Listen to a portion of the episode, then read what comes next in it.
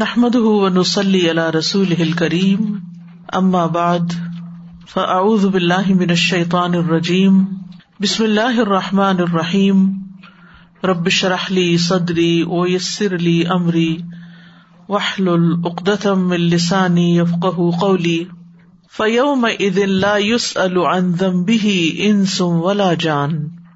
پھر اس دن کسی انسان سے اس کے گناہ کے متعلق نہ پوچھا جائے گا۔ ولا جان اور نہ کسی جن سے سوال کیا جائے گا۔ کیوں؟ اس لیے کہ ان کے چہرے بتا رہے ہوں گے کہ وہ مجرم ہے ان کے اعمال بتا رہے ہوں گے کہ وہ جرم کا ارتقاب کر کے آئے ہیں۔ پوچھنے کی ضرورت ہی نہیں ہوگی۔ اور یہ مانا بھی کیا گیا ہے کہ ان کے منہوں پہ مہر لگ جائے گی۔ یعنی پہلے سوال کیا جائے گا، پھر مہر لگا دی جائے گی۔ تو ان کے ہاتھ پاؤں خود ہی بول کے بتائیں گے کہ وہ کیا عمل کرتے رہے۔ دوسرا یہ مانا بھی کیا گیا کہ اللہ تعالیٰ ان سے نہیں پوچھے گا کہ تم نے یہ اور یہ عمل کیے تھے یا نہیں، کیونکہ اللہ تعالیٰ کو تو خود ہی علم ہے۔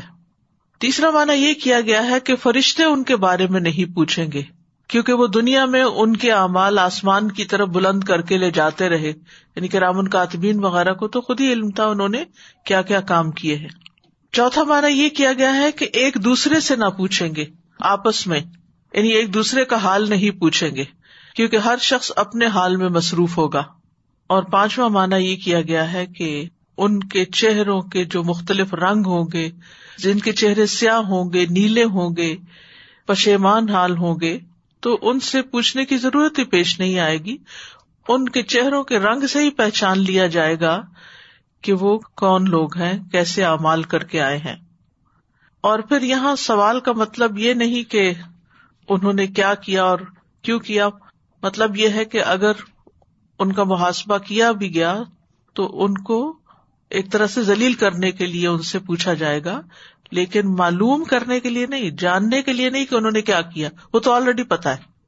مثلاً جیسے کوئی بچہ شرارت کر کے کوئی چیز توڑ دیتا ہے یا کوئی کام خراب کر دیتا ہے، تو ہم دیکھ رہے ہیں کہ گلاس ٹوٹا ہے، پھر بھی ہم کیا پوچھتے یہ کیا کیا ہے؟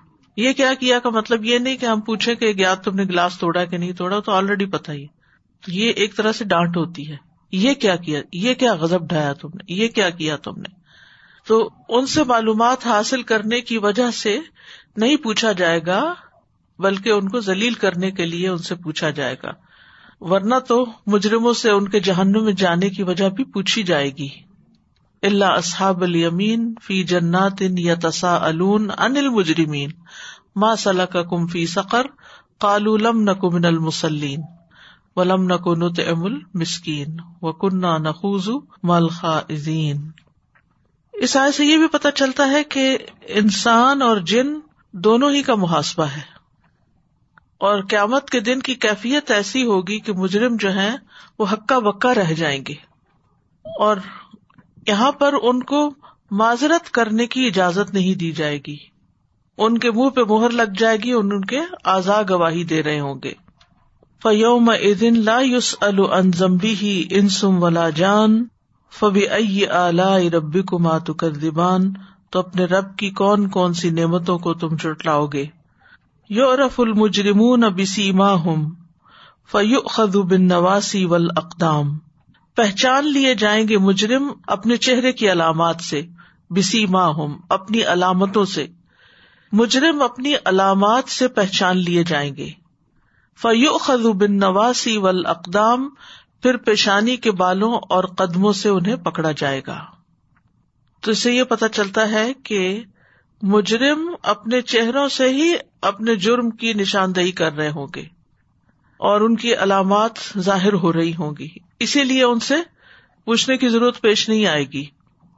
یو رف المجرمون اب سیما ہوں سیما جو ہوتا ہے نشانی اور علامت کے لیے استعمال ہوتا ہے اور ان کے چہرے قیامت کے دن کیسے ہوں گے؟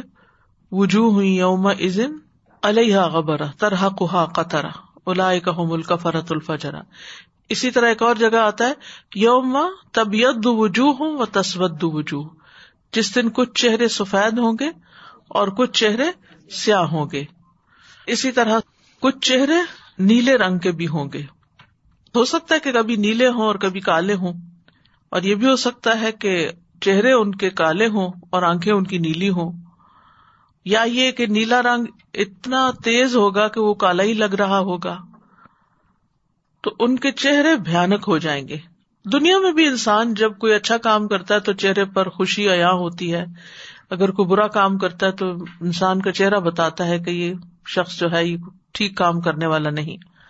دنیا میں بھی انسان کے دل کے اندر کے جذبات جو ہیں، اس کی حیرانی، اس کی خوشی، اس کا غم، اس کا خوف، اس کا غصہ، اس کی ناراضگی، اس کی رضامندی، اس کا اعتماد، اس کی بے اعتمادی، یہ سب کچھ اس کے چہرے سے ظاہر ہو رہا ہوتا ہے۔ یعنی یہ دنیا میں بھی ہو رہا ہوتا ہے۔ تو آخرت تو ہر چیز کو کھول دے گی۔ تو وہاں پر لوگ پہچان لیے جائیں گے۔ اور پہچاننے کے بعد پھر کیا ہوگا؟ فیو خزو پھر پکڑ لیے جائیں گے۔ جو مجرم ہوں گے، ان کو پکڑ لیا جائے گا۔ کہاں سے پکڑا جائے گا؟ بن نواسی۔ نواسی ناسیا کی جمع ہے۔ یعنی پیشانیوں سے۔ ول اقدام اور قدموں سے۔ یعنی ان کے پاؤں سے بھی پکڑا جائے گا اور پیشانی کے بال بھی پکڑے جائیں گے۔ اور ان کی بےزتی کرتے ہوئے، ان کو ذلیل کرتے ہوئے، ان کو پیچھے کی طرف یعنی دوہرا کر دیا جائے گا۔ اور پھر اس طرح ان کو آگ میں پھینک دیا جائے گا۔ یعنی ایک طرف سے ان کے پاؤں پکڑ لیے جائیں گے، ایک طرف سے ان کے سر کے بال پکڑ لیے جائیں گے، پیشانی پکڑ لی جائے گی اور ان کو اوندے منہ جہنم میں گرا دیا جائے گا۔ دہاق کہتے ہیں کہ مجرم کی پیشانی اور دونوں قدم کی پشت ایک زنجیر میں جمع کی جائے گی۔ یعنی ہاتھوں سے نہیں بلکہ پاؤں سے زنجیر باندھ کے وہی زنجیر جو ہے وہ سر کی طرف لائی جائے گی، پیچھے کی طرف سے لائی جائے گی۔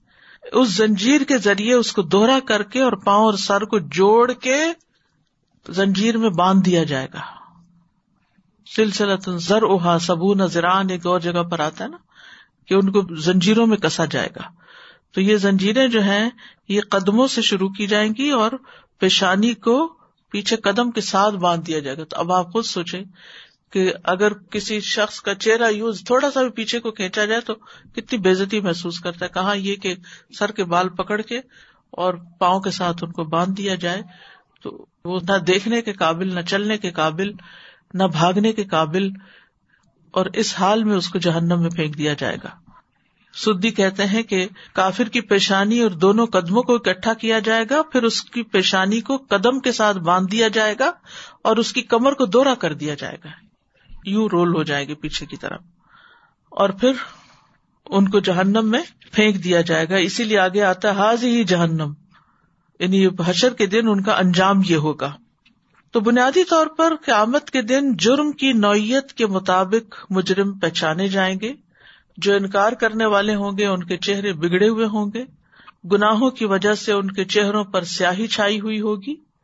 ان کے چہرے غبار آلود ہوں گے، جیسے کہ علیہ غبر طرح کوہ قطرا پھر اسی طرح جھوٹ اور تکبر کی وجہ سے بھی ان کے چہرے سیاہ ہوں گے۔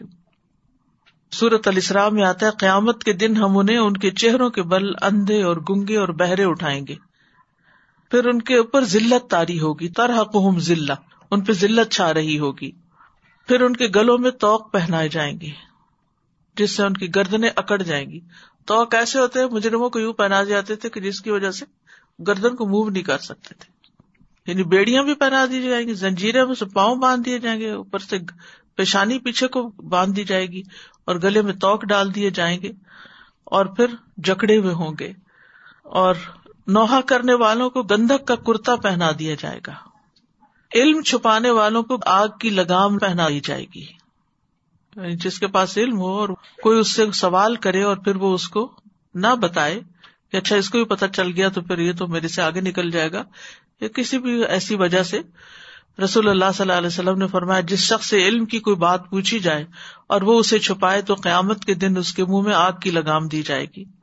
پھر اسی طرح جس شخص کی دو بیویاں ہوں گی اور پھر وہ ان کے درمیان عدل نہیں کرے گا، ایک کو دوسری پہ ترجیح دے گا تو وہ قیامت کے دن اس طرح آئے گا کہ اس کے جسم کا ایک حصہ گر چکا ہوگا۔ اسی طرح قبلہ رخ تھوک پھینکنے والے کے چہرے پر تھوک لگی ہوگی۔ پھر لوگوں سے مانگنے والے کا چہرہ جو ہے وہ گوشت کے بغیر ہوگا، اس کی سارا اوپر سے نوچا جاتا یعنی بے جا سوال کرنے والے پر۔ پھر جانور کی زکات نہ دینے والے کی حالت یہ ہوگی کہ وہ اپنے مالک کو روندیں گے، کھروں کے ساتھ اور سینگ ماریں گے۔ زکات نہ دینے والے کا حشر یہ ہوگا کہ سانپ لپٹ کے اس کے جبڑوں پہ کاٹے گا۔ تو یہ حشر کی سزائیں ہیں۔ جیسے قبر کی سزائیں بتائی جاتی ہیں، تو یہ حشر کے دن مجرموں کا حال ہو رہا ہوگا۔ اور پھر بالآخر جہنم میں پھینک دیے جائیں گے۔ اسی طرح جو غیبت کرنے والے ہیں، وہ اور دوسروں کی عزت نوچنے والے، ان کے چہرے جو ہیں، وہ نوچے ہوئے ہوں گے اور جیسے وہ دوسروں کو ذلیل کرتے تھے، ان کے اپنے چہروں پہ ذلت چھا رہی ہوگی۔ اس کے برعکس جو لوگ نیک کام کرتے ہیں، تو نیک لوگ بھی اپنی نیکیوں کی علامات کی وجہ سے پہچان لیے جائیں گے۔ ان کے چہرے روشن ہوں گے، سفید ہوں گے۔ وہ ام الدی نبی وجوہ ففی رحمت اللہ وہ اللہ کی رحمت میں ہوں گے۔ ہم فی خالدون، جس میں وہ ہمیشہ ہمیشہ رہنے والے ہیں۔ خوش اور مسکراتے ہوئے ہوں گے۔ وجوہ یوم مسفرا داہ کا تم مستب شرا تر و تازہ ہوں گے۔ وجوہ ہوئی یوم ادن ناظرہ دود کے ساتھ۔ الا ربا ناظرہ۔ پھر ایمان اور عمل صالح چہروں کی تازگی کا سبب بنے گا۔ تعریف فی وجوہ نظرت النعیم۔ یسقون من رحیق مختوم۔ خطام مسک وفید علی کفل تنافس المتنافس پھر وضو کی وجہ سے چہرے روشن ہوں گے۔ بازو کا تو بار بار وضو کرنا پڑتا سردیوں کے موسم میں نمازیں قریب قریب آ جاتی ہیں، تو مطلب بھاری سا بھی لگنے لگتا ہے۔ تو کبھی بھی وضو بھاری لگنے لگے تو کہ نہیں، یہ میری روشنی میں اضافے کا سبب ہے۔ اور میرے گناہ جھڑ رہے ہیں اس سے۔ غلطیاں ہم اتنی کرتے رہتے ہیں تو اس کا غبار چہرے پہ آ جاتا ہے۔ تو وہ جو دنیا میں دھوتے ہیں، وہ قیامت کے دن کے اس غبار سے پھر بچ جائیں گے اور چہرے روشن ہوں گے۔ آپ صلی اللہ علیہ وسلم نے فرمایا وزو کے اثرات کی وجہ سے سفید روشن پیشانی والے، روشن چمکتے ہوئے ہاتھ پاؤں والے چتکبرے ہوں گے یعنی ان کے بازو بھی چمک رہے ہوں گے، چہرے بھی چمک رہے ہوں گے، پاؤں بھی چمک رہے ہوں گے۔ اسی طرح کثرت سجود کی وجہ سے چہرے چمکیں گے۔ آپ صلی اللہ علیہ وسلم نے فرمایا، میری امتیوں کی پیشانیاں سجدوں کی وجہ سے روشن اور وزو کی وجہ سے ان کے آزاد چمک رہے ہوں گے۔ تو جس طرح مجرموں کے چہرے سیاہ ہوں گے اور وہ اپنے چہروں سے پہچان لیے جائیں گے۔ ایمان اور عمل سالے کرنے والے بھی اپنے چہروں سے پہچان لیے جائیں گے۔ فبی ائی ربی کو ماتو کر دیوان تو اپنے رب کی کون کون سی نعمتوں کو چٹلاؤ گے؟ یہ سراسر رب کی عنایتیں ہیں نعمتیں ہیں کہ وہ اپنے بندوں کو وارن کر رہا ہے کہ کل کو کیا ہونے والا ہے، اس کی تیاری کرو۔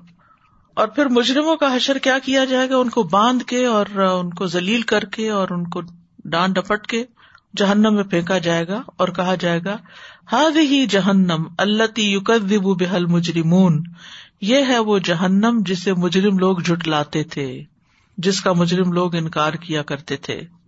سورتور میں آتا ہے ہا نار التی کن تم بحا تو کدبون یہ ہے وہ آگ جس کو تم جٹلایا کرتے تھے۔ اور یہاں پر آپ دیکھیے کہ کافر کی بات نہیں کی گئی۔ بلکہ مجرموں کی بات کی گئی کہ کفر بھی ایک جرم ہے، شرک بھی ایک جرم ہے۔ اور اسی طرح اللہ اور اس کے رسول کی آیات کا مذاق اڑانے والے بھی مجرم ہیں۔ پھر اللہ تعالی کی نافرمانیاں کرنے والے یعنی مجرموں کی کئی قسمیں ہیں۔ تو ہر کوئی اپنے جرم کے اعتبار سے وہاں گرفتار ہوگا، پکڑا ہوا ہوگا۔ یتوف نہ نہ و بئی نہ حمیم آن۔ وہ اس کے درمیان اور کھولتے ہوئے پانی کے درمیان چکر کاٹتے رہیں گے۔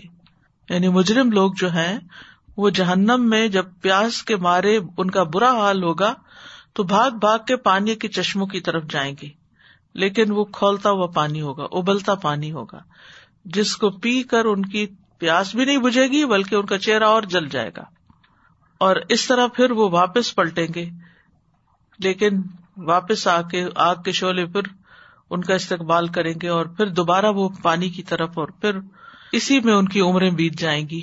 ختم تو نہیں ہوگی لیکن یہی چکر۔ طواف کا لفظ واضح کر رہا ہے کہ وہ بس گول گول گھومتے جائیں گے۔ پانی کی طرف جائیں گے، وہ پی نہیں سکیں گے، پھر جہنم کی طرف پھر وہ یتوف نہ بئی نہ و بئی نہ حمیم آن اور پھر اس سے ان کو ان کے جرموں کی سزا دی جائے گی۔ اور حمیم کا لفظ جو ہے، حمیم، اس سے شدت کا اندازہ ہوتا ہے۔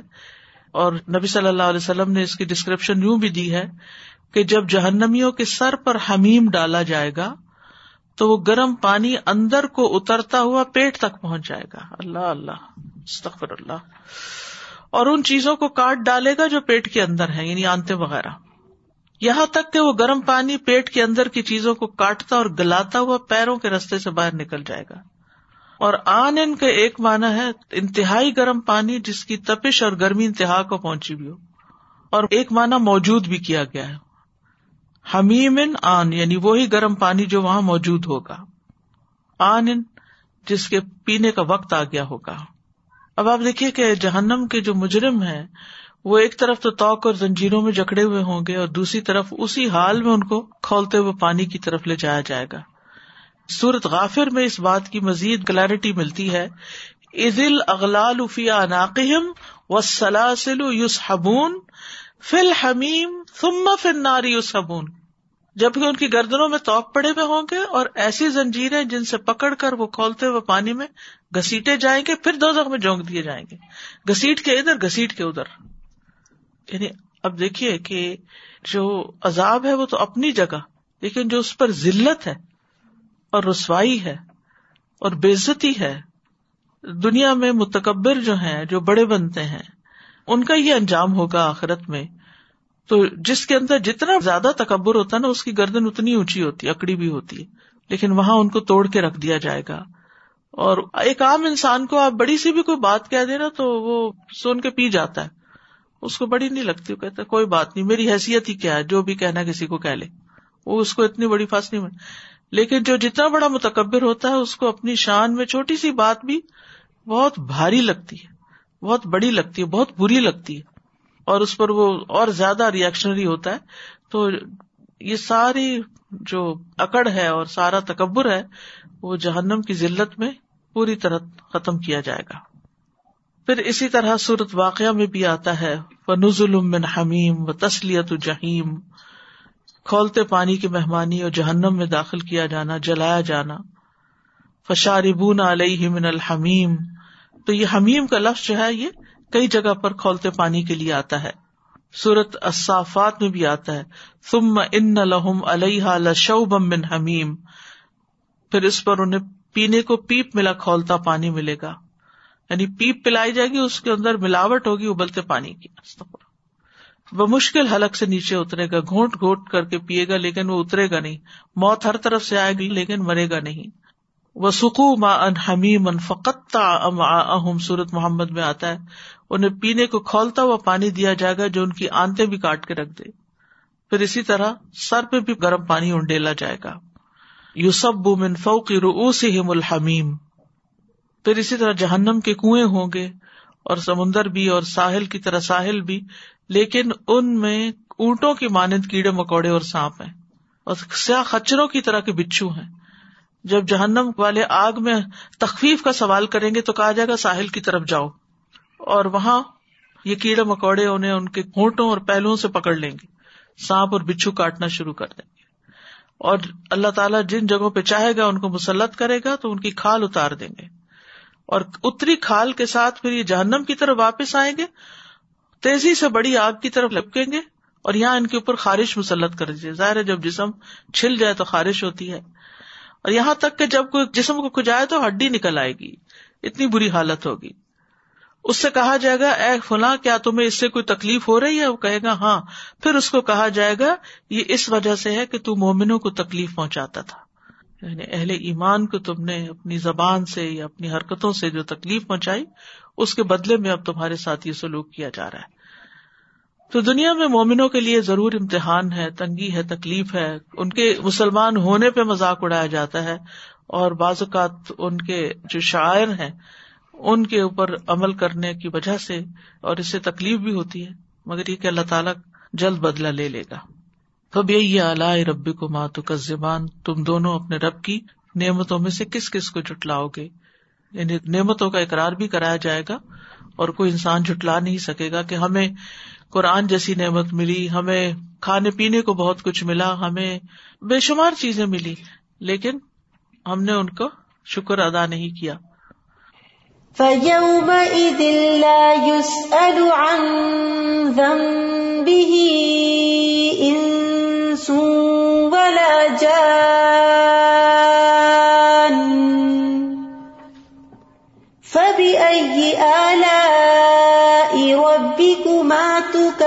تكذبان يعرف المجرمون بسيماهم فيؤخذ بالنواصي والأقدام. فبأي آلاء ربكما تكذبان؟ هذه جهنم بها المجرمون يطوفون بينها وبين حميم آن فبأي آلاء ربكما تكذبان میں آیت نمبر فورٹی ون جہاں سے ہم نے آگے کنٹینیو کیا کہ پہچان کا جو آپ نے ایکسپلین کیا نا، ایسا لگا جیسے کہ موت تک تو واقعی جب کسی کی موت آتی ہے تو اس شخص کو پتا چلتا ہے نا کہ نیکسٹ ریلم جب سٹارٹ ہو جاتا ہے، وہ فرشتوں کو دیکھ رہا ہے یا جو بھی۔ پاس والے تو پھر بھی ہم کوئی آبزرو ایسا نہیں کر سکتے یا ہم اس ریالٹی کو پرسیو نہیں کر سکتے۔ لیکن ایز سون ایز جیسے وہ انتقال بھی ہو تو قبر میں اس شخص اپنا حساب دے رہا ہوتا ہے۔ لیکن ڈے آف ججمنٹ ایسی چیز ہے جس میں لائک ہر چیز اسے عیاں ہو جائے گی۔ مجھے یورفو سے ایسا ہوا کہ everything will be like visible اور ہر شخص کو اسی وقت ہی یعنی پہچان ہونی شروع جائے گی۔ اپنی جیسے حالات آپ نے بنائے چہروں کے حالات یو نو لائک چہروں سے ویزیبل ہو رہے ہوں گے۔